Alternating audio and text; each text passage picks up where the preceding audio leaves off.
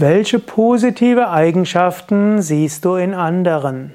Das ist, ein gutes Training, andere Menschen sich anzuschauen und zu überlegen, welche positive Eigenschaften haben die.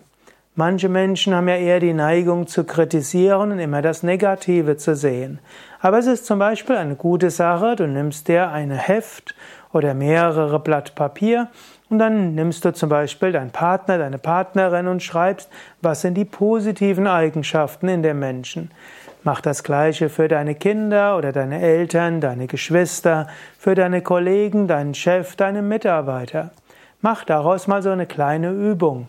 Schreib auf ein Blatt die positiven Eigenschaften der Menschen auf oder für ein Blatt für jeden Menschen auf, der in deinem Leben jetzt momentan eine Rolle spielt.